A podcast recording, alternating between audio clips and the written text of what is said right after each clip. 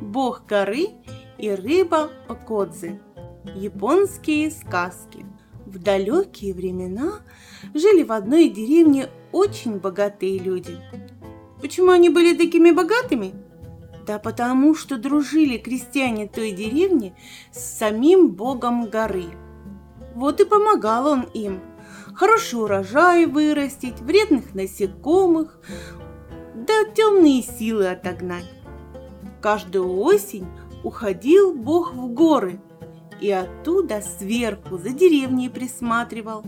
А весной он обязательно вниз спускался и в деревню приходил. Ждали его крестьяне с нетерпением. Никогда без бога горы рис на поля не высаживали, потому и называли его весной богом рисового поля.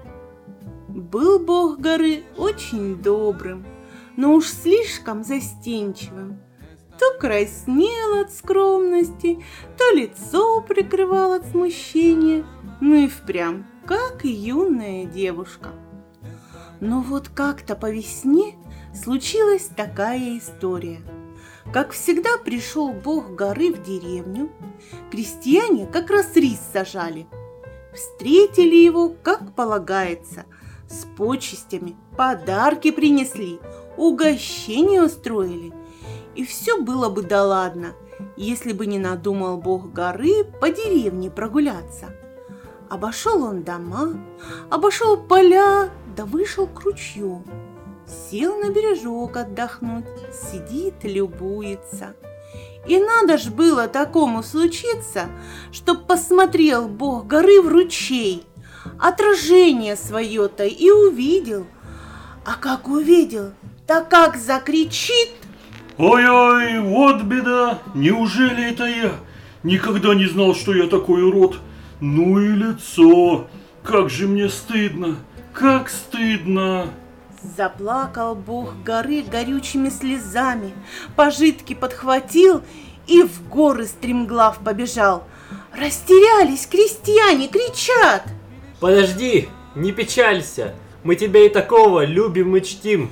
А бог горы бежит без оглядки, ничего слышать не хочет. Испугались крестьяне и говорят. А что, если он теперь никогда не вернется? Так и случилось. Спрятался бог горы в лесной чаще, людям за глаза не кажется. Пришла в ту деревню большая беда. Рассада стала чахнуть, заливные поля сохнуть, а деревья в горах и вовсе перестали расти. Не знают крестьяне, что и делать. Как помочь горю?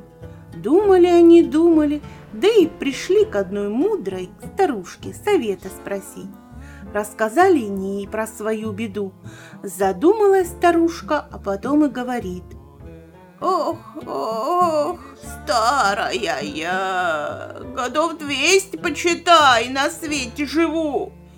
Не припомню что-то, как этот бог горы выглядит.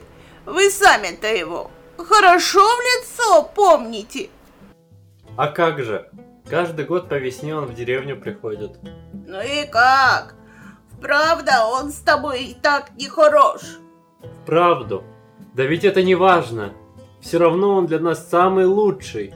Ах, конечно, конечно. Самое главное, что Бог горы добрый. Но вот незадача.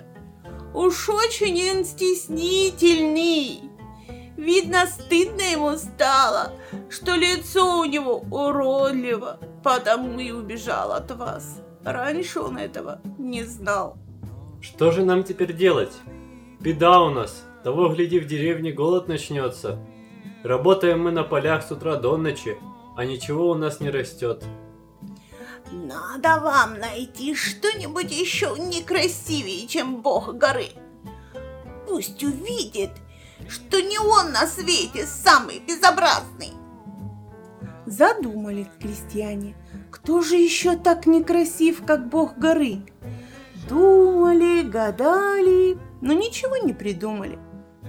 Да ладно, да уж я вам совет. Пойдите к нашему ручью и поймайте там рыбу Кодзе. А как поймаете, посмотрите на нее повнимательнее. Никто на свете так уродливо глаза не таращит. А Кодзе? И то правда. Обрадовались крестьяне. Сходили они к ручью, рыбу у Кодзы поймали и, и давай хохотать. Ха-ха-ха! Ну и рожа!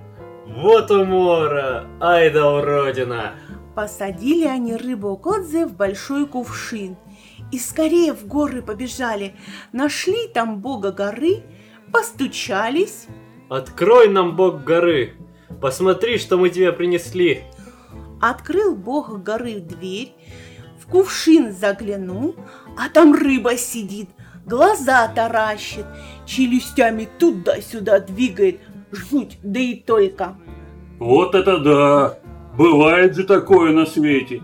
Вижу я, что есть кто-то еще уродливый меня. Как хорошо, что я не рыба Аукодзе. Она-то, она-то, посмотрите, как глазами вращает. Ох, не могу больше, сейчас лопну от смеха. Смеется бог горы, и крестьяне смеются. Радостно всем им стало и весело. Вернулось к богу горы хорошее настроение. Помирился он с крестьянами. Стали в деревне опять богато жить. Рис на полях заколосился, плоды на деревьях созрели, и жили они с тех пор в мире и согласии.